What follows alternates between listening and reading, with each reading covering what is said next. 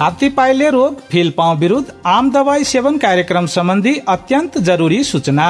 यह फागुन 11 गते से 25 गते तक रोग प्रभावित 15 जिला सब में हाथी पाइले विरुद्ध के आम दवाई सेवन अभियान संचालन होत है।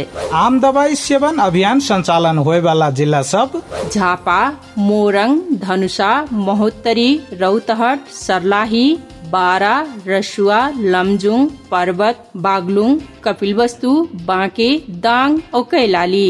दवाई खाए कहाँ जाए के पड़ी और के खियाए? यी दवाई तालीम प्राप्त स्वास्थ्य कर्मी हमरेन के गाँव मोहल्ला के पाएक परे वाला जगह जैसे वड़ा कार्यालय स्वास्थ्य संस्था सामुदायिक भवन विद्यालय सहकारी धार्मिक स्थल आदि में बूथ रख के दवाई खियाई जाई। दवाई के का खाए के चाहिए और के का नाही खाए के चाही। दुई वर्ष उमेर पूरा होए गवा सबका ई दवाई खाए के चाही।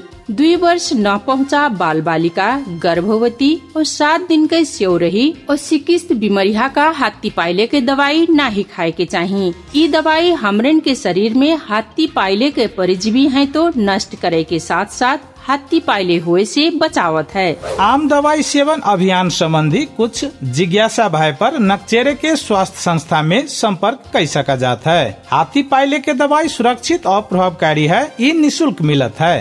हाथी पायले रोग निवारण अभियान में हमरे सब सहभागी बना जाए। हाथी पाइले के दवाई खाए के केहू न छुटा जाए हाथी पाइले के कारण हो सके वाला शारीरिक जटिलता और अपांगता होए से बचा जाए। अमेरिकी जनताको सहयोगमा अमेरिकी सहायता नियोग युएसएआईडी अन्तर्गत सञ्चालित RTI International Act to End NTDs East संघको आर्थिक सहयोगमा नेपाल सरकार स्वास्थ्य तथा जनसङ्ख्या मन्त्रालयद्वारा प्रस्तुत जनहितकारी सन्देश।